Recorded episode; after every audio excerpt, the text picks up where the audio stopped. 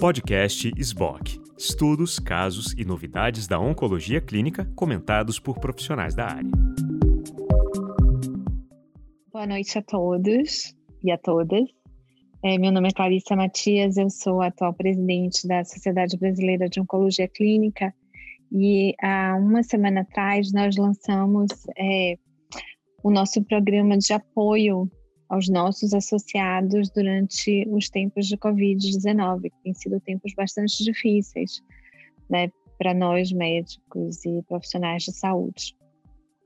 E o nome desse projeto, que tem a doutora Angélica Nogueira coordenando juntamente com a doutora Luciana Landeiro, é Equilíbrio na Travessia.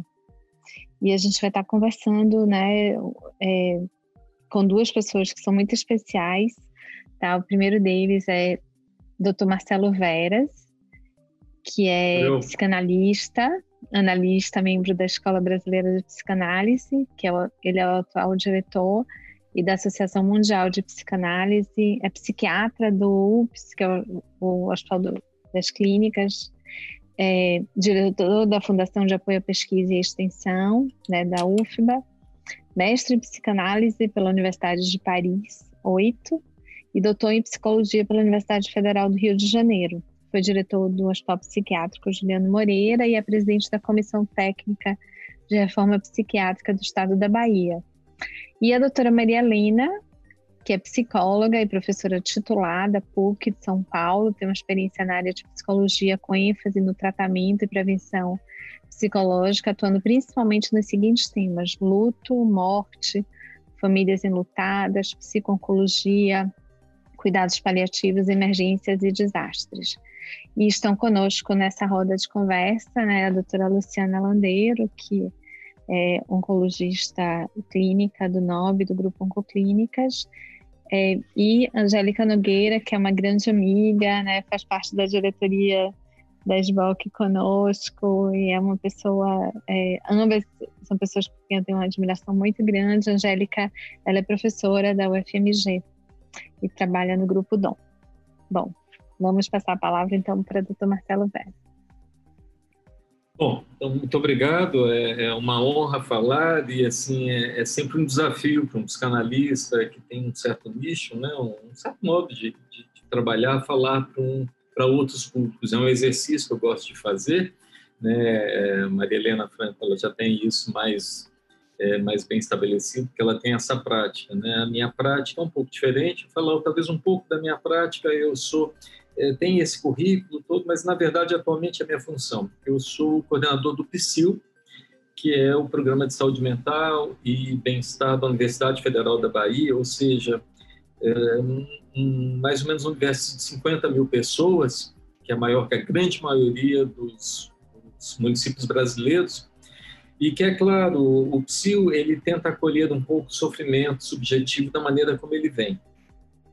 Ou seja, é um acolhimento. Nós somos atualmente 40 psicanalistas, trabalhando como todos estamos fazendo aqui, mas por via virtual, e tentando um pouco decifrar esse momento. Nós tínhamos antes um atendimento presencial, a gente encontrava as pessoas iam lá na universidade, e eu coordenava esse grande grupo, a gente fazia debates, tentando pensar uma certa elucidação clínica do que seria o sofrimento dos universitários, onde aí sim incluímos então todo o pessoal de saúde, né, do Hospital Universitário, o Hospital Professor Edgar Santos, mas também do Hospital Ananelli, da Maternidade Média Oliveira, ou seja, um grande contingente que a gente atendia presencialmente. Grande desafio, como vamos fazer isso de um modo virtual, ou seja, o que significa a introdução de algo novo na vida de todos nós, o que significa, então, primeiro, esse império da virtualidade,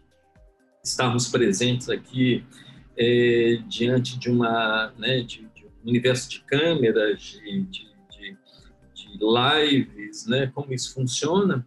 Dois, como convivemos com o confinamento. E três, o sofrimento daqueles que não estão exatamente no confinamento, eles não podem estar. Então, eu gostaria de começar eu pedi autorização até uma paciente minha que ela trabalha na linha de frente numa UTI com pacientes de Covid, e ela me falou uma coisa que me chamou muita atenção. Ela disse que ela está vivendo num momento de multiplicação dos muros, de etapas, e que cada muro que ela atravessa é um sofrimento subjetivo. Então, o primeiro muro é quando ela entra no hospital e ela tem aquela angústia de ter que se colocar todas as barreiras que ela tem que colocar. Aí ela tem que trabalhar com os pacientes de uma maneira como passar a humanidade por trás de tantos paramentos, de tantas coisas que ela está vestindo. Ela tem que lidar com o muro entre as pessoas, que não existe mais na UTI que ela trabalha, o cafezinho, que todo mundo se reunia e ria e contava piada. De repente, houve já uma separação, então, que pega os pacientes, uma separação que pega as equipes, que traz um sofrimento subjetivo, porque, principalmente quando a gente está em situações, por exemplo, como no UTI, a situação é muito tensa, e aí é o equilíbrio das equipes. Às vezes é um elemento, pode ser, às vezes, um enfermeiro, um auxiliar de enfermagem, que tem um bom humor e que salva aquele dia de uma determinada tensão iminente naquele plantão. E depois começam outros muros, Começa o muro de quando ela sai do hospital, o medo de trazer aquilo para os filhos, de contaminar os filhos. Então, começa um muro entre ela e a própria casa dela, um sofrimento muito grande, e chega até um ponto que ela me disse que é um muro na cama, porque ela não consegue se aproximar e encostar corporalmente no próprio marido. Ela teme aquilo. Então, ela vai falando uma sucessão de muros e travessias que o momento atual exige do clínico. Como psicanalista, eu acredito que, como a gente atravessa muros, somente com a palavra, a palavra e a escuta do outro ainda é um potente atravessador de muros. Então, por exemplo, eu digo muito que nesse império da virtualidade que se transformaram as consultas psicanalíticas, nem todos suportam muito, por exemplo, a presença da câmera do psicanalista, nem todos suportam sequer a voz, porque eles não sabem como lidar muito. Estava todo mundo indo para o consultório, uma coisa presencial. A presença, o corpo é muito importante na psicanálise, por que pareça. É completamente diferente com a experiência de estar num consultório e estar numa experiência virtual. Alguns não suportam e só podem falar por chat, por smartphone, pelo WhatsApp. Qual é, então, a minha pergunta, qual é a mínima unidade comum de atravessamento de muros que um psicanalista pode dar? É o presente. Ou seja, me parece estar presente naquele momento. Então, eu digo sempre assim, olha, você quer, eu oriento muitos psicanalistas, eu digo, tudo bem, tem alguém que só suporta falar por chat, tudo bem, mas não pode ser aquele chat assim, eu mando uma mensagem, 18h, o outro responde, o outro vai responder de manhã. Isso não vai funcionar. O que mais é necessário, tudo bom, você quer falar só pela escrita? Nesses 15 minutos eu sou todo para você. Nós vamos estar ali, você vai falar, eu vou ouvir. Ou seja, o que mais nos vai salvar, talvez, dos muros reais e mesmo dos muros virtuais, pelo menos assim, na lógica lá do PSIL, que a gente vem fazendo, é exatamente a nossa possibilidade de estar naquele momento presente. Percebam o seguinte, eu vou mostrar uma coisa que aconteceu, vocês devem ter suas redes sociais, reparem como desapareceram as selfies. Ninguém mais tira selfie, houve um momento que as redes sociais, elas se viam para tudo menos para comunicar. Por isso que eu escrevi meu último livro, Selfie, Logo Existo, que é para mostrar o seguinte, não adianta ir para Paris se você não tirar uma selfie com a Torre Eiffel no fundo. Então, uma paciente que fez uma viagem dessas CVCs, assim, por uns 6 países, e quebrou o smartphone dela, voltou com uma frustração enorme, ela não tirou um selfie com o celular dela. Então, deu essa frustração, ela sentiu como se ela não tivesse vivido o presente, ou seja, o presente era virtual. Ou seja, as redes sociais elas estavam muito mais se servindo para mostrar o nosso narcisismo para o outro, xeretar o narcisismo do outro, do que realmente para aquilo que elas deveriam ser feitas, que era para comunicar. Na hora que a gente tira e coloca o isolamento de corpos, eu insisto muito, eu não gosto da expressão isolamento social, porque eu acho que nunca se comunicou tanto quanto agora, eu acho que são os corpos que estão separados, as consequências, mas são corpos que estão separados agora. Todo mundo está se comunicando muito, curiosamente, me parece que houve uma inversão, é como se tivéssemos atravessado o outro lado do espelho virtual, das nossas câmeras, smartphones e tudo isso, e parece que, curiosamente, o mundo virtual serviu realmente para comunicar. E aí surge o quê? Surge algo que está até um pouco cansativo, mas que eu entendo a necessidade disso, que são as lives. É quase como se a gente tivesse que dizer, I'm alive, eu estou vivo. Qual é a diferença da live para o selfie? É que a live, eu estou vivo, eu estou presente naquele momento falando. É como se eu tivesse uma necessidade de mostrar que meu corpo está ali. Eu estou ali presente, apesar dos muros e das barreiras. Completamente diferente do selfie, que é um retrato de um momento, normalmente com filtro. É muito curioso, porque normalmente para a gente postar uma selfie, a gente tem 1000 filtros, né? A gente bota aquela que a gente está mais lindo, né? Meu melhor ângulo, aquela que a gente está mais bonito e tal. Mas nós não somos essa foto que a gente posta. Nós somos as 70 fotos que a gente não posta, que tem assim o sutiã meio aparecendo, a barriga, sei lá, um coentro no dente. Nós somos as fotos que a gente não posta. A prova disso é que a gente faz um enorme lixo imagético dos nossos celulares, que a gente não joga fora as fotos que a gente não posta, porque a gente sabe que nós somos essas fotos. Nós não somos aquela foto linda. E nas lives é interessante, as pessoas estão aparecendo sem maquiagem. Até a Lady Gaga, eu vi a live da Lady Gaga, ela fez lá uma produçãozinha e chumbrega, mas se você olhar a live da Lady Gaga, ela estava lá, gente, ela não... Acabou um pouco a produção, perdeu a graça, fica até meio cafona, eu acho, no momento atual, a gente fica hiperproduzido num momento como esse. Então, isso mostra que, paradoxalmente, o grande desafio que eu acho, né, eu não sei o que Maria Helena pensa, mas o grande desafio que eu tenho agora é como presentificar uma humanidade e que possamos sair dessa experiência descobrindo exatamente coisas que pareciam perdidas, como, por exemplo, a intimidade. Ou seja, havia uma completa subversão da intimidade, né? Havia uma violação da intimidade, todo mundo mostrava tudo, né? Você não podia comer um hambúrguer sem expor isso para as pessoas, né? Ou seja, a intimidade estava muito exposta, mas era uma intimidade para o outro. Então, é curioso que as pessoas vivam o exílio como o exílio é simplesmente reinventado o que é viver em casa. Essa grande reinvenção que é esse, talvez, desinvestimento, dessa atitude frenética de ter que estar fora, participando de tudo, hiperconectado. Ou seja, no fundo, a hiperconexão, ela traz uma solidão. Para concluir, né, porque eu falaria apenas 10 minutos, eu vou trazer um trabalho...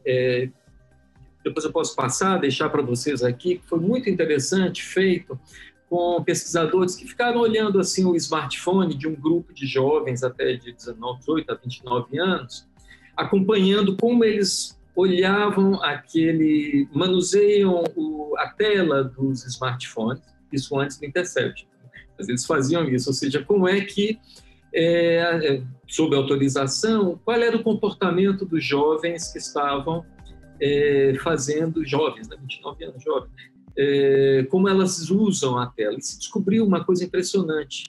Depois de 2 meses de acompanhamento, é que o tempo máximo que essa geração fica na mesma tela, sem trocar de tela, é 20 segundos. Ninguém fica mais de 20 segundos na mesma tela, em média. Ora, o que são 20 segundos? 20 segundos, na psicanálise, significa o seguinte, nós temos um instante de ver, um tempo para compreender, que é o tempo do outro, é o tempo que a gente vai confrontar nossas ideias com o que está acontecendo do outro lado, e um momento de concluir, eu tomo uma ação. Por exemplo, eu estou numa rua deserta, instante de ver, eu vejo alguém se aproximando. Tempo de compreender, eu fico pensando, olha, essa rua é segura, essa rua não é segura, me disseram que nunca teve assalto, ou então tem assalto, eu fico refletindo, e momento de concluir. Não, eu posso ficar aqui ou não, eu vou arrancar meu carro. Ora, se a média nas redes sociais é de 20 segundos, significa que não há tempo do outro. significa que mal eu estou recebendo uma fake news, eu estou compartilhando, sem tempo para refletir. O que mais nos chama a atenção, por exemplo, nas fake news, é que são pessoas, às vezes, com pós-doutorado e que, se tivesse um tempo para pensar o que estão compartilhando, veriam que aquilo ali é impossível. Então, isso mostra como se encolheu o tempo de reflexão e de diálogo com o outro.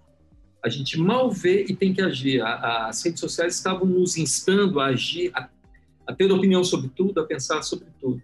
E parece que esse momento de recolhimento pode reintroduzir um momento também de reflexão sobre quem somos e como vamos nos conectar, quebrar esses muros na clínica oncológica, nas emergências, nas camas, em tudo isso. Essa é a minha esperança. Então, eu paro por aqui e a gente depois continua conversando.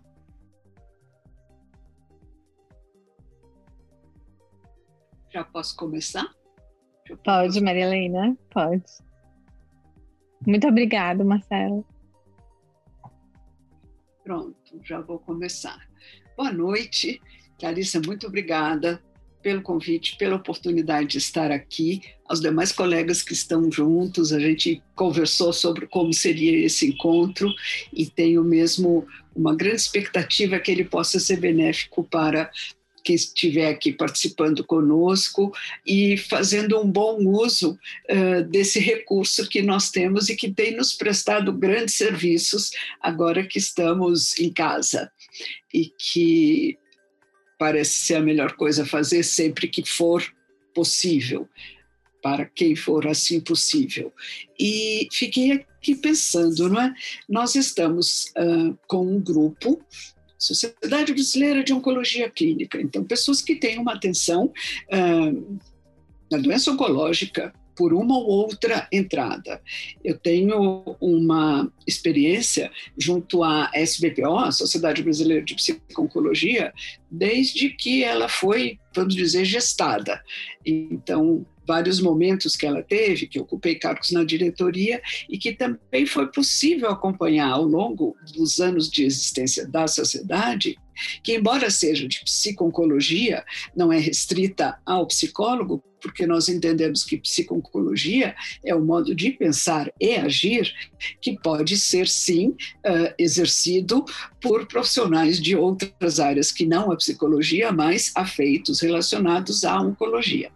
Enfim, para dizer que neste tempo foi possível perceber como mudou o cenário da oncologia, quanto ao diagnóstico, quanto às possibilidades de tratamento, quanto à relação com o paciente.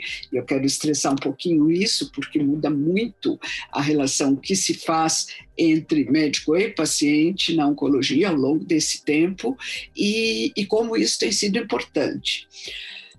Também venho de um lugar de fala de trabalhar muito com questões relativas à morte, ao luto, ao processo de adoecimento, aquilo que nós chamamos de luto antecipatório, que não é voltado, não tem um olhar para a morte ou a proximidade da morte, luto antecipatório sendo aquele que acontece ao longo da doença, a partir do diagnóstico.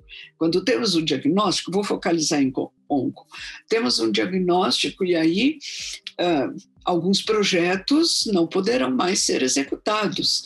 Então, nós falamos de uma mudança de lugar na vida, de lugar com o outro, de autonomia decisória desde então, desde o diagnóstico, o que eu posso, o que eu devo, o que eu quero. E ao longo da doença, as coisas todas que vão acontecendo e que não são simplesmente ou restritamente do domínio do paciente, da pessoa com o diagnóstico, é da unidade de cuidados, como a gente entende, o paciente e a família, e que também implica a relação com a equipe que dele cuida. E por estar muito nesta área também há boas 2 décadas, mais, sei lá, eu tenho tido contato com algumas práticas, com um pensamento desenvolvido em vários lugares do mundo, em diferentes culturas, que me parece muito enriquecedor, principalmente no mundo de hoje, quando a gente tem poucas fronteiras na comunicação, porque a tecnologia nos facilita muitas coisas, e aí volto ao que Marcelo falou, alguns muros que são construídos, embora a gente não tenha tantas fronteiras, assim, muros que são construídos por uma imposição, por uma necessidade, digamos, de sobrevivência. Então, em contato com as pessoas dessas outras culturas, e tenho conversado muito com os colegas, as questões têm sido as mesmas.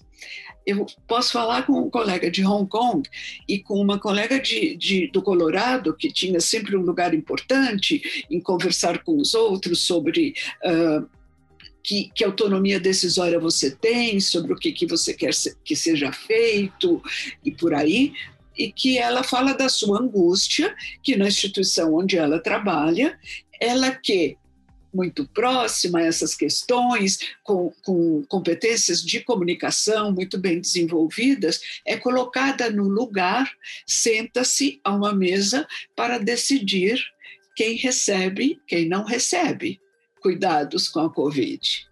Porque sempre a gente está sabendo, cobertura é curto, né? Ou a gente cobre os pés ou a gente cobre a cabeça.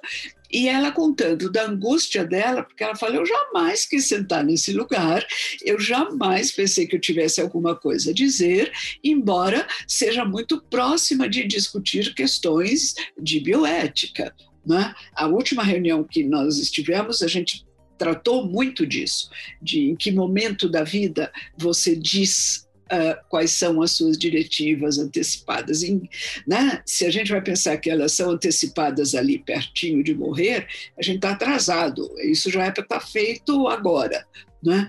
E então ela estava falando da angústia dela, né? Ela é assistente social e que nos Estados Unidos tem um outro escopo, a ação muitas vezes tangencia o que nós aqui no Brasil fazemos como psicólogos, e ela falava desse sofrimento dela, que ela achava que ela jamais teria.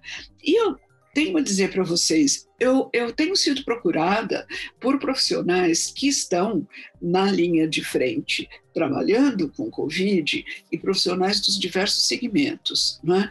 Que vem com uma condição de sofrimento muito grande. Parece que a tônica é, ok, eu fiz uma boa faculdade, eu fiz residência direitinho, eu fui, aprendi um monte de coisa, fui estudar em tal lugar, voltei, trabalho muito bem, sou uma pessoa séria no que faço, mas eu nunca imaginei que eu fosse viver isto. Ninguém me preparou para viver isso. Então, o que eu faço das minhas competências que talvez agora estejam sendo inúteis? E o medo de errar. O medo de errar na conduta, errar em decisões, o sofrimento moral por saber o que é necessário ser feito e não poder fazer, encontrar limites institucionais, organizacionais, para fazer o que é necessário fazer, e o que eu faço com a minha angústia, né? Juntando ao que Marcelo falou, o que eu faço quando eu chego em casa? Tá bom, eu sei o que eu tenho que fazer, né? Ter a roupa de sair, a roupa de voltar, de estar em casa, e tomar banho, e tudo mais, e o medo? E o medo de contaminar minha família, e o medo de ter uma expectativa de chegar para a minha base segura, para as pessoas de onde eu tiro o reforço de que viver vale a pena, e que eu possa contaminá-las, né? E que eu possa trazer a doença. Então, tenho visto muito esse desdobramento e tenho tido a oportunidade de estar junto a grupos que se formaram para a gente se encontrar, fazendo uso de recursos como esse que nós temos hoje, para, primeiro, ouvi-los nessa angústia. E eu acho que esta é uma habilidade importantíssima que a gente desenvolveu. Eu estou incluindo o Marcelo também, e quem está na área psi, vamos dizer assim, que é o ouvir sem julgar. Na hora em que alguém me diz assim, eu morro de medo, mas como assim eu, que sou bacana, que fiz isso, que fiz aquilo, como é que eu tenho medo? Você tem medo. Você está me dizendo que você tem medo? Eu acredito que você tenha medo e que você tenha bons motivos para você achar que você tem medo. Como é que isso se transforma em ação é uma outra história, né? Então, poder ouvir estas pessoas nesse espaço de escuta assegurada, qualificada, sem o julgamento, né? Quando a gente pensa, olha, somos todos iguais nessa noite, né?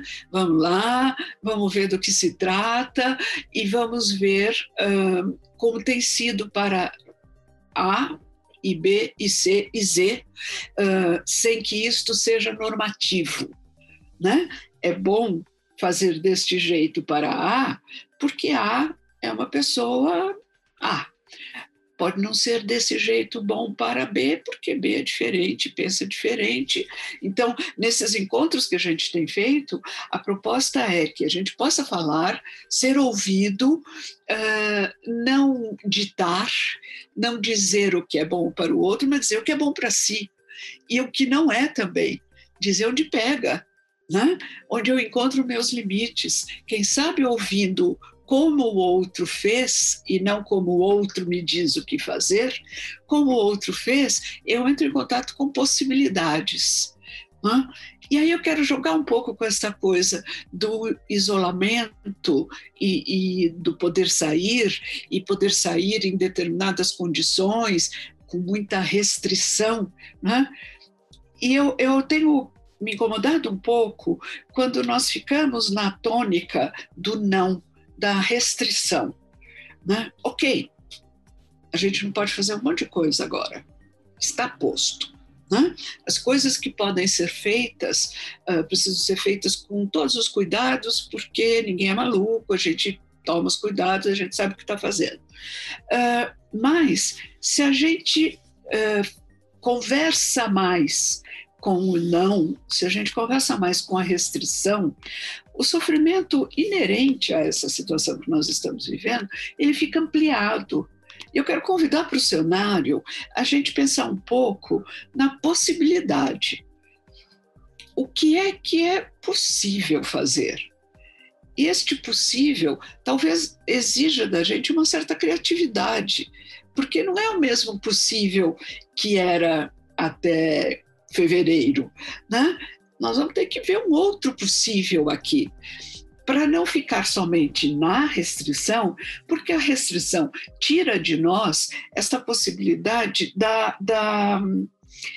do estar, do viver, do fazer, do nos conectarmos, né? Então, o que é possível, considerando os limites, etc., como eu disse, e que nos traga a experiência de desenvolver algumas novas competências. Né? Então, agora as pessoas estão falando muito, não encontra mais farinha para comprar porque está todo mundo aprendendo a fazer pão e bolo, etc. Ok, não. Eu fiz um bolo outro dia, fiquei toda feliz porque deu certo o bolo, eu não tinha a menor fé que o meu bolo fosse dar certo, ele deu certo, ficou bom, e que legal, né? O psicólogo é fazendo bolo e o bolo cresce, fica bonito. Mas o que isto reflete no meu dia a dia, o bolo que eu fiz? A satisfação de pensar que alguma coisa que parecia fora do meu alcance, isso não era para mim, de repente foi, né? É claro que o meu exemplo culinário é só para a gente fazer uma metáfora do que é possível a gente fazer diante das coisas que a gente acredita que não pode, né? Eu estou falando com oncologistas, com profissionais relacionados a esta área, né? Pode ser que, falando aí de médicos, enfermeiros, fisioterapeutas, psicólogos também, tenham sido solicitados para atuar na linha de frente. Pode ser que não, que vocês estejam num outro lugar, mas os seus pacientes que vinham sendo acompanhados num percurso conhecido pela sua experiência, conhecido pela condição do paciente, condição aí falando amplamente, não é? condição da doença, econômica, social, etc., acesso a tratamentos, pode ser que tudo isso tenha mudado. Pode ser que o seu paciente, que estava indo bem, tenha perdido alguém. Perdido alguém por Covid. E com todos os desdobramentos desta perda. Não poder ficar junto, não poder se despedir, não poder participar dos rituais, não poder fazer os rituais, né? Quer dizer, eu falo de todas as ações ao longo de uma doença que fortalecem as pessoas que participam dela. E é importante, né, para a gente, junto ao paciente com o diagnóstico de câncer, que ele possa ter experiências de fortalecimento, de ter voz e voto, de ter diálogo sobre o que está acontecendo e não de ser excluído. Então, eu quero convidar um pouco este nosso paciente oncológico para este cenário, né? Ele ser relacionado fortemente, significativamente a alguém que tenha morrido de Covid. E que implicação isto poderá trazer para o tratamento, para você, profissional, que acompanha este paciente no seu tratamento. Ele vai se tornar vulnerável? Eu tenho discutido com meus alunos, eu dou aula na pós de psicologia clínica da PUC de São Paulo, e eu tenho discutido muito o conceito de vulnerabilidade naquilo que nós oferecemos para a pessoa enlutada. Será que a gente erra a mão na hora que a gente avalia essa vulnerabilidade e acha que essas pessoas são mais vulneráveis do que elas são? E com isso a gente as torna vulneráveis quando a gente fala, olha, eu que sei o que é bom para você, vai por mim, eu vou fazer a melhor coisa para você, porque você sozinho não consegue, né? Essa é uma discussão importante, passa pelo conceito de vulnerabilidade, passa por eu entender o que eu tenho para oferecer e o que de fato essa pessoa precisa. Então, trazendo isso para o cenário do seu paciente, este paciente hipotético que tem uma doença oncológica, que está em tratamento e tem uma perda por Covid nestas condições, não é? Em que quanto de vulnerabilidade você pode encontrar nele e o que isto mudará na sua conduta. Pensando que, vou botar mais um gomo neste guarda-chuva, pensando que você é alguém que tem vínculos, família, com amigos, com seus queridos das mais diferentes ordens, você também não gosta da ideia de você adoecer e morrer por Covid, já que estamos falando disso, ou que alguém dos seus queridos passe pela mesma situação e você vive uma perda por Covid. Então, essa é uma doença que está tão presente na vida de todos nós, por diversas entradas possíveis, que os caminhos de acesso a ela passam, eu posso dizer de uma maneira universal, embora idiosincrática, por uma experiência de sofrimento. Quando você olha para o seu paciente e ele te conta o que está acontecendo e como ele ficou mal com isso e como ele nem acha que vale a pena mais continuar se tratando, porque afinal a vida é um sopro e a gente não tem nenhum poder sobre ela, se ele vai por aí. E quando você também pode se colocar, se encontrar fazendo essa reflexão, não é? Você poderá ter perdido seus colegas de faculdade, amigos queridos, que foram lá fazer uma coisa, uma ação profissional, resultante de uma escolha até certo ponto, ou integral, pessoas com quem você já dividiu projetos, desde lá eu disse, desde tempo de faculdade, quando a gente era jovem e achava que a gente ia poder fazer tudo no mundo, não é? E até a gente achava que as coisas estavam sob nosso controle, porque a gente queria que fosse assim, depois a vida foi ensinando que não é bem assim não, né? E as pessoas que fazem parte da nossa vida e que dão significado à nossa existência.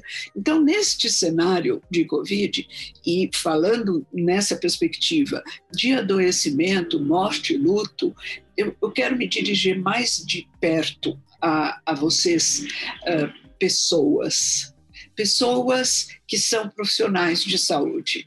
E quero falar para essa pessoa que tem um grau de sofrimento neste período difícil que a gente está vivendo. O sofrimento advindo de diversos segmentos, né? Como eu disse, temos o sofrimento moral. Eu sei fazer, eu poderia fazer e eu não posso fazer. Não posso por limites que não são meus. E se eu pudesse, eu traria um resultado melhor e que eu gostaria, né? Foi para isso que eu estudei, para conseguir que as pessoas lidem bem com as suas doenças e fiquem bem curadas, que bom, muito bem cuidadas, que ótimo, e eu vou ter limites para fazer isto, né?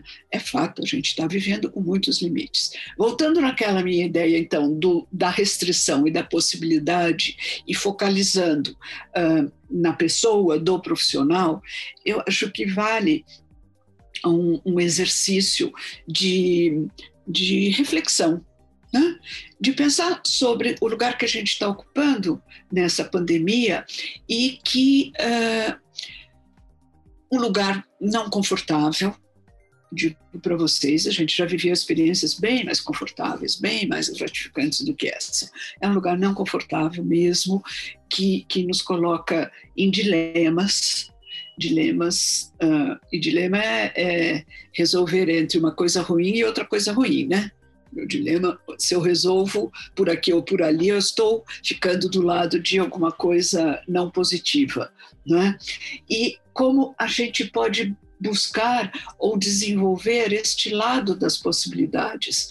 Eu quero chamar a atenção que na minha fala eu tenho experiência de trabalhar com as pessoas, buscando isto, não na linha da Poliana fazendo o jogo do contente, né? Ah, ainda bem que, a gente sempre pode. Não, não é isso, eu acho que a gente não está muito vivendo tempos para isso, mas tempos para, com o pé no chão, a gente ir atrás de possibilidades.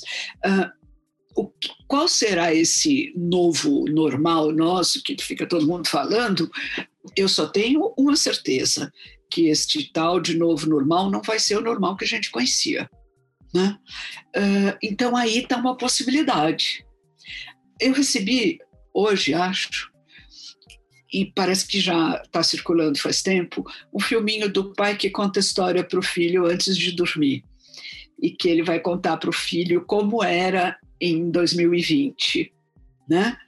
Então, anos depois de 2020, um pai que era jovem naquela época, ele é um jovem pai ali, contando do mundo. E ele conta do mundo que é esse que a gente vive. Eu falava, gente do céu, olha o que está acontecendo, o que a gente fez, né? Não é para acirrar sentimento de culpa, mas para pensar na responsabilidade. Porque se nós vamos pensar em possibilidades de ação, eu tenho que incluir aí a minha responsabilidade nisso, né? Eu gosto de falar uma outra coisa que às vezes incomoda um pouco as pessoas, mas pensar que eu entendo que nós que estamos aqui reunidos nesta sala, nós estamos no topo da pirâmide desse nosso país. Nós todos fizemos faculdade. Vai olhar aí nas estatísticas, etc., IBGE, MEC e tal. Quantas pessoas, quanto por cento da população brasileira tem acesso e completa o nível superior? Nós somos as pessoas do topo da pirâmide. Então, por razões que não cabe aqui a gente detalhar, a gente está nesse topo da pirâmide. Então, isso significa que aumenta a nossa responsabilidade, né? Eu desenvolvi um mote que eu tenho falado aí ultimamente, e que diz muito de como eu penso. Nós que podemos, devemos. Nós que podemos fazer, nós que estamos neste momento aqui, devemos. Devemos fazer coisas de acordo com nossa responsabilidade, com o que nós podemos. Então, eu poderia falar para vocês, olha, presta atenção no risco de burnout, porque o sofrimento contínuo, sem condição de descompressão, aí dá burnout. Burnout pode levar a uma condição psiquiátrica. Vocês já sabem disso, a gente já sabe, né? A gente já sabe que burnout é um sofrimento, que muitas vezes não tem cara de ser burnout. É um amigo que vem e fala, ó, você tá meio assim, hein? Você tá de pavio curto, não era bom se dar uma paradinha e tal. E a gente pode ignorar isso. Eu falei que não ia falar de burnout, mas tá bom, só para completar a ideia, né? Por que eu não falo? Porque a gente já conhece, ou viveu, ou vive, ou vê no nosso amigo essa experiência, né? É bom acender uma luzinha amarela em relação a isso. É bom porque é uma forma de adoecimento que pode ser prevenida, mesmo que secundariamente, dá para a gente trabalhar com isso. Não era meu foco, mas fiz só o recado, né? O meu foco é mais assim, de que maneira, diante dessa situação que a gente jamais pensou viver, nós estamos vendo alguma coisa inusitada, inesperada, inigualável, tá? Todo mundo que fala da gripe espanhola, né, tá falando de uma coisa micro, perto do que a gente está vivendo hoje. Mas eu quero puxar um pouquinho para a gente desenvolver, com a nossa responsabilidade pelas pessoas que nós somos, com a nossa responsabilidade pelas pessoas que nós somos, como nós podemos abrir possibilidades. Passou meu tempo? Passou um pouquinho, porque a gente já está começando a receber algumas perguntas. Eu vou passar agora, foi maravilhoso. Nossa, a gente podia ficar a noite inteira ouvindo você. Mas eu queria passar para a Angélica e para a Luciana, que a gente começou, né, a receber umas perguntas. Bom, vou começar rapidinho.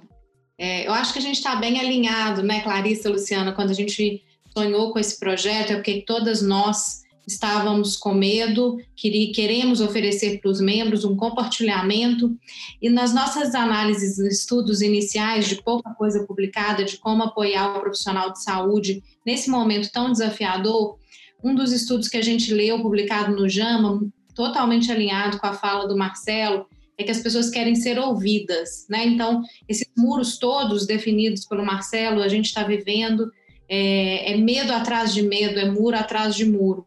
E a conclusão desse estudo, avaliando 69 profissionais de saúde, é que o que eles esperavam de suas lideranças era um espaço para falar e ser ouvido.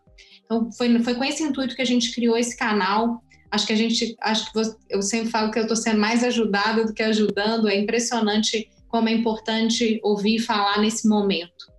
Uma outra coisa bem bacana que eu ouvi dos dois hoje, gostei de ouvir, é como a gente tanto criticou as redes sociais por tanto tempo e, de repente, essa ferramenta criada por nós, ela está sendo uma salvação. Com certeza, o que a gente vive hoje, essa proximidade, a distância corporal, mas essa proximidade que tem tanto nos ajudado, nos faz viver um momento bastante, que deve ser mais razoável do que foi o passado lá da febre espanhola, né?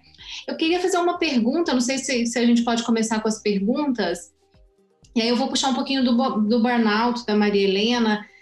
A gente fez umas análises também que o oncologista no mundo, ele já sofre de burnout crônico. 42% dos americanos falaram que sofriam burnout, esse dado é antes da Covid.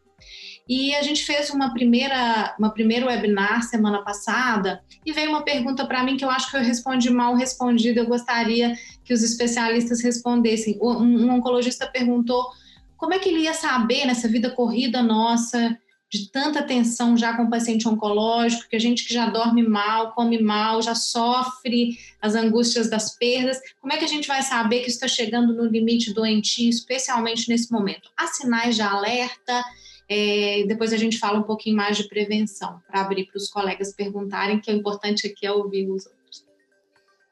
Marcelo, quer falar? Responder, pegamos mais perguntas aqui ou responde logo? Acho que pode responder. Tá. Então, vou falar um pouquinho só em cima disso. Eu sempre tive uma birra, assim, um problema não com burnout ele existe, mas com o modo como se vê o burnout, é porque às vezes me passa a ideia de que o burnout ele é ligado à situação estressante que a pessoa vive. Eu fui médico de UTI durante muitos anos, então eu até Antes de ser psicanalista, eu fui cirurgião cardíaco também, assim, fui residente de cirurgia cardíaca. Já parti muitos corações, assim, de outros caminhos. Mas o que eu sinto é que, para mim, o burnout está muito mais na formação do médico, na formação está no modo como ele vive aquilo. Então, se a gente cuida muito da formação dele, para que a gente tome cuidado primeiro para evitar que ele se sinta realmente responsável por uma estrutura que é muito maior. Eu vou dar um exemplo simples, que é o seguinte. O momento como a gente está vivendo a pandemia agora, ele foi construído por Hollywood nos últimos 20 anos. Quer dizer, não há um ano que não tenha um filme do fim do mundo.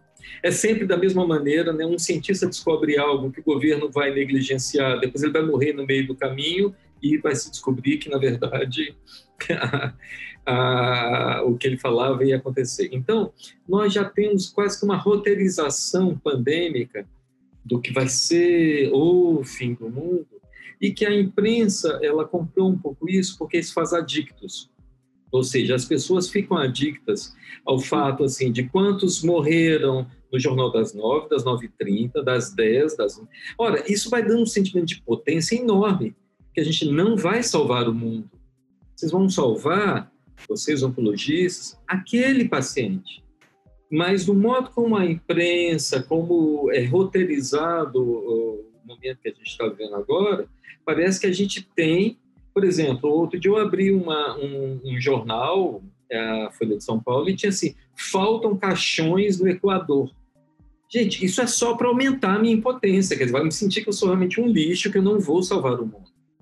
Né? Para que serve uma manchete como essa, se não é para espalhar um pouco essa política do medo?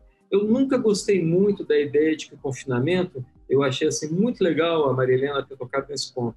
Eu não acho que eu não gosto da imprensa, da formação que diga, se você não fizer assim, você vai morrer, se você não fizer assim, você vai pegar Covid. Eu não gosto da política do não, eu gosto da formação. Eu acho que é muito mais interessante você formar as pessoas, educar, investir na educação, do que ficar reforçando aquilo que a gente chama na psicanálise do super-eu, quer dizer, do sentimento de culpabilidade. Oh, meu Deus, esqueci de lavar a mão agora, vou matar minha família inteira. Como assim? Eu ouvi isso recentemente de uma pessoa. Então, me parece assim, que a questão do burnout só faz mostrar a importância de sociedades, comunidades, de associações, né, médicas como um todo, no sentido de formar o profissional, primeiro para tirar um pouco essa onipotência dele, de que ele vai ter que salvar o mundo, né? Pelo contrário, lembrem quando vocês assistirem aquele filme, sei lá, um filme do fim do mundo, terremoto gigante, maremoto, tudo. Lembrem que até nesses filmes, os grandes heróis fazem pequenas coisinhas. Não são aqueles que vão salvar o mundo. Se você não é presidente do OMS, se você não está dirigindo o Brasil, você tem que pensar naquele ato que é heróico, maravilhoso, mas pequenininho. Né? Se cada um fizer esse ato, que é um ato de amor, que é um ato de cuidado. Às vezes é o ato assim, de você ouvir alguém. Semana passada eu perdi um paciente muito querido, jovem ainda, pelo Covid. E quando ele já estava ali um pouco perto da morte, na UTI, ele quis muito falar comigo e a gente conseguiu falar por instrumentos como esse, que são maravilhosos para uma situação como essa. Ele já está com ciência respiratória, mas deu ainda para falar. Depois ele piorou muito. E eu achei tão importante que naquele momento a equipe tenha permitido a ele um acesso pequenininho, virtual, de poder falar comigo, já sabendo que a coisa não estava lá muito boa, que mostra o seguinte, que é nessas pequenas coisas que a gente vai poder fazer uma ação. Eu tenho uma pessoa, amiga minha, ela não é paciente, é uma amiga minha, que também está na linha de frente, porque ela disse que ela não gosta muito daquele negócio de bater palma, que é lindo para a gente ver, mas que aquilo ali reforça muito a ideia do herói, de que nós temos que ser heróicos. Tudo bem, não estou dizendo que não é para bater palma para os profissionais de saúde que estão ali, mas aquilo, o peso de ser um herói é muito grande também. Então, isso que a Maria Helena falou, permitir que as nossas vulnerabilidades sejam consideradas qualidades, não defeitos. Eu acho que isso é uma questão. Bom, vou deixar aqui, depois a gente continua, só uma parte. Eu vou emendar, então, no que você falou agora do peso de ser um herói. Não é? Aquela capa do super-homem, ela deve pesar muitas toneladas. Não, e, sei lá, corresponde a expectativas transgeracionais de como a minha família esperava que eu fosse e como investiu na minha formação e agora eu tenho que usar aquela capa, né? É um peso pesado e que a gente pode torná-lo mais leve, a nossa ação, a prática mais leve, quando a gente realmente entende que é bom cuidar e a gente pode fazer isso bem, né? Admitindo que a gente calça sapatos humanos, né? E os sapatos humanos às vezes apertam, né? Ontem não apertava, hoje aperta. E eu queria muito tirar esses sapatos e devia ganhar asas para ficar mais leve e poder me locomover para todos os lugares, porque calçar esses sapatos humanos aqui não me leva onde eu quero. Então, veja bem aonde você quer, porque você pode querer algumas coisas além do que você pode, e isto vai ser você mesmo se infligir um castigo, né? Então, gostei da ideia de que a gente previne burnout na formação. Isto vem na ideia de o que é ser um médico, o que é ser enfermeiro, trabalhar em questões críticas, em questões extremas, em situações extremas, e como isto pode estar a serviço de alguma necessidade nossa, muito particular, de um dia vestir a capa de herói, né? Não, a gente não precisa. A gente precisa ser bom naquilo que a gente faz, ok. A gente precisa ser bom, a gente está tratando com pessoas, com vidas, né? A gente precisa ser bom. Ser bom vai me fazer bater a cabeça em alguns limites, sem dúvida, né? Algumas condições de trabalho favorecem, mas é bom a gente prestar atenção para que essas condições de trabalho não sejam maiores do que a minha percepção de quem eu sou. Muito boas respostas. A gente precisa só de respostas um pouquinho mais curtas, porque inacreditável, mas já se passou, né, já 52 minutos, a gente só tem um pouquinho de tempo. Lu, eu queria passar para você agora, para você fazer a pergunta de Isabela, que ela encaminhou.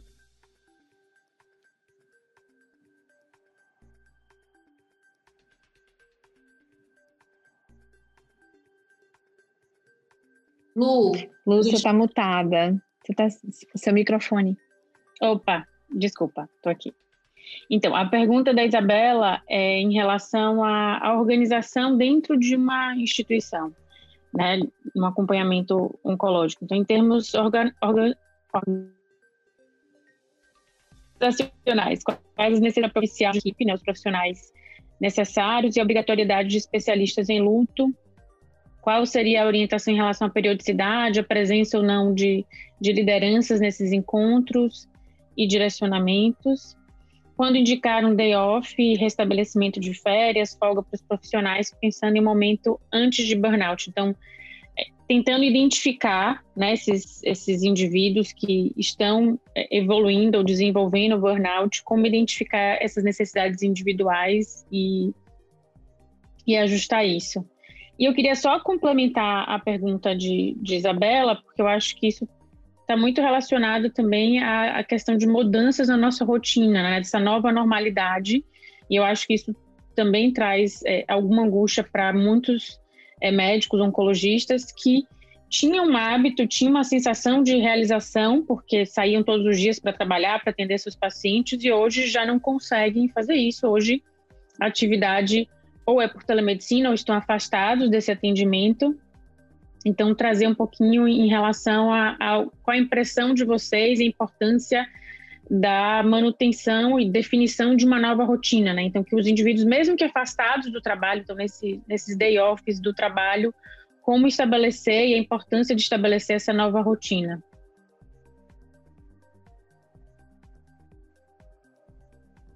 Maria Helena? Marcelo, é. Sou eu?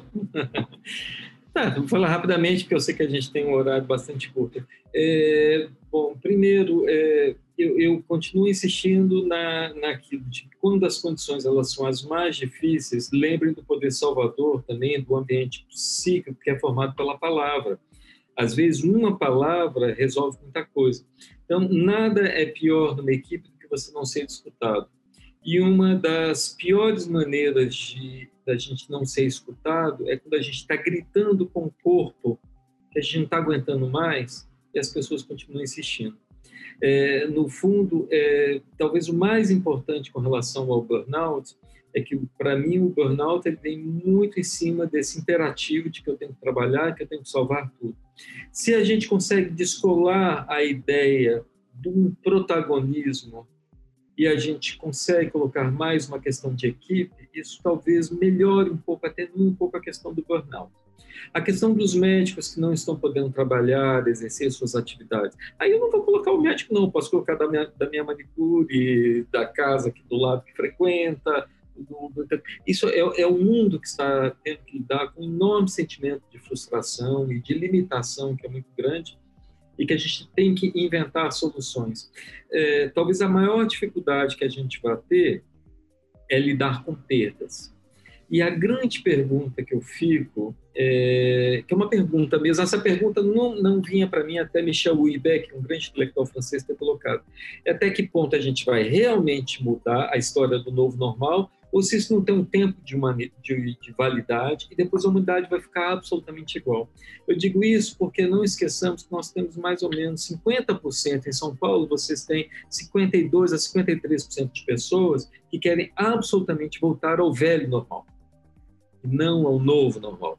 Então, esse novo normal, que vai fazer com que coisas absolutamente óbvias, que é, para mim, estar gripado, usar uma máscara, e que a gente tinha vergonha de fazer isso no Brasil, coisa que é a coisa mais elementar e óbvia no Japão, aqui a gente tinha vergonha, vai ter alguma mudança em alguns hábitos, mas eu não sei se a nossa capacidade humana ela vai ser completamente equacionada por grandes eventos ou pela formação. Eu continuo insistindo.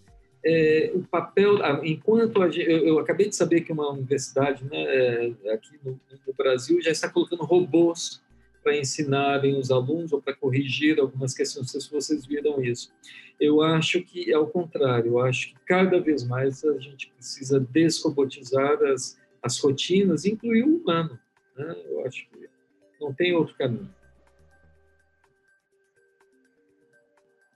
Maria Helena, em relação, suas considerações em relação a esses ajustes de um espaço de escuta entre a equipe, os profissionais, a presença de um especialista em luto, qual que é a sua impressão em relação à incorporação disso na rotina, nas unidades oncológicas? Entendo muito necessário, sim, que se abra, sim, esse espaço de escuta, de descompressão, enfim, que se aprenda a escutar desta forma, essa escuta qualificada, né, sem julgar. E a rotina, eu entendo a rotina como um organizador para que a gente não se perca com as nossas angústias. Ela pode ser muito benéfica, a gente pode achar a rotina uma coisa meio chata, mas que ela nos dê alguma previsibilidade para a gente se colocar com o esforço que vai ser necessário, com a expectativa que eu posso ter, né? Ter alguém que tenha formação, preparo para trabalhar com luto, acho fundamental e penso que são algumas competências que não precisam ser exclusivas do psicólogo. Eu gosto muito da ideia de que a atitude, o olhar e até algumas técnicas possam ser compartilhadas com outros profissionais da saúde que estão naquela situação, para você ter alguém que tenha essa escuta para o luto e que não se angustie com ela, né? Então, sou muito favorável.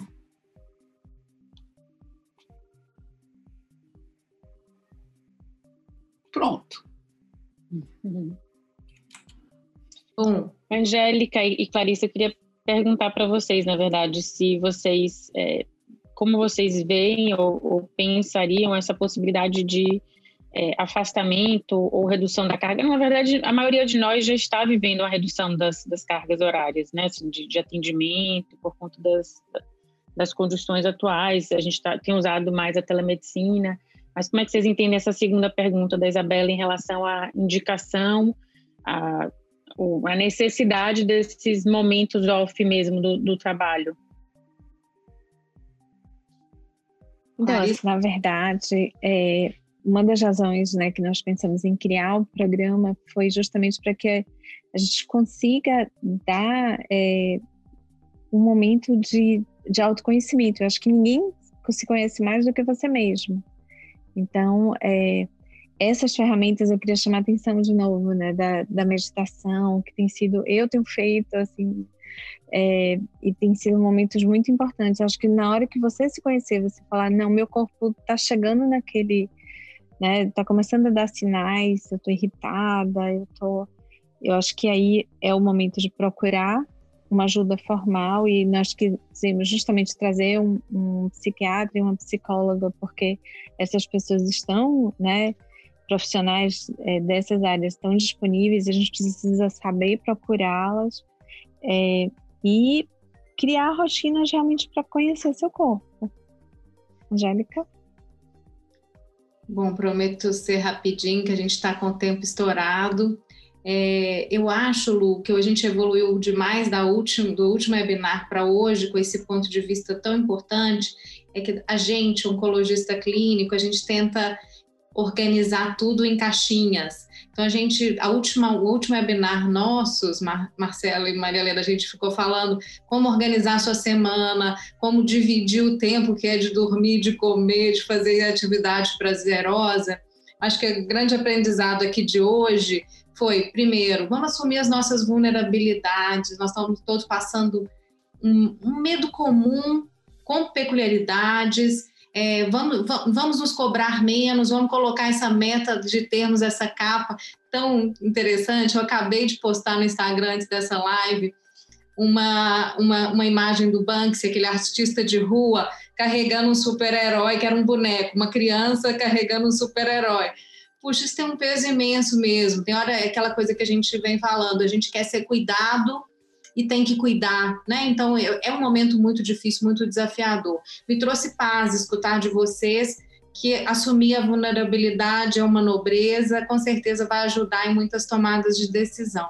Da sua pergunta, Lu, eu acho que, sem dúvida, alguém que chegou no seu momento extremo, a gente flexibilizar ainda mais horários, a gente vai reconhecer dentro das nossas equipes pessoas que precisem mais, mas, mais uma vez, eu fico com a ideia de que a gente deve prevenir isso, e talvez essas rodas de discussão com os nossos companheiros de trabalho, tentar identificar pessoas que estão indo para isso precocemente, se apoiar, compartilhar essas experiências, o que eu fiz, seja o melhor caminho. Então, acho que você está indo num caminho bacana da gente se ajudar. Agradeço muito aos palestrantes de hoje, com certeza mexeram no coração de todos nós. Se alguém quiser algum comentário, mas recebemos muitos agradecimentos e pedidos para que a SBOC mantenha essas atividades de apoio à saúde mental de nós médicos. Isso, perfeito. Acho que complementando esse termo peer support, né, que a psiquiatria utiliza, né, do apoio dos pares, é muito importante. Então, a gente saber e se ouvir. Então, pessoas que vivenciam experiências parecidas, elas se sentem mais seguras compartilhando e ouvindo a experiência do outro, né? Então, eu acho que essa é uma oportunidade única que a SBOC está nos propiciando e espero que a gente continue crescendo e aprendendo juntos. E, para fechar, eu queria fazer um agradecimento especial à Renan Clara, tá? A Renan é nosso CEO, e a Lucas também, que trabalha conosco lá em São Paulo. E, assim, agradecer porque vocês tornam os nossos sonhos possíveis, né? Então, assim, e o nosso sonho é ajudar a cuidar dessas pessoas que são tão especiais, né, nesse momento, né, tão difícil. Então, muito equilíbrio na travessia, gratidão a Maria Lina, gratidão ao Marcelo. Eu acho que a gente ficaria falando aqui 3 horas, mas que venham novas oportunidades. Muito grata.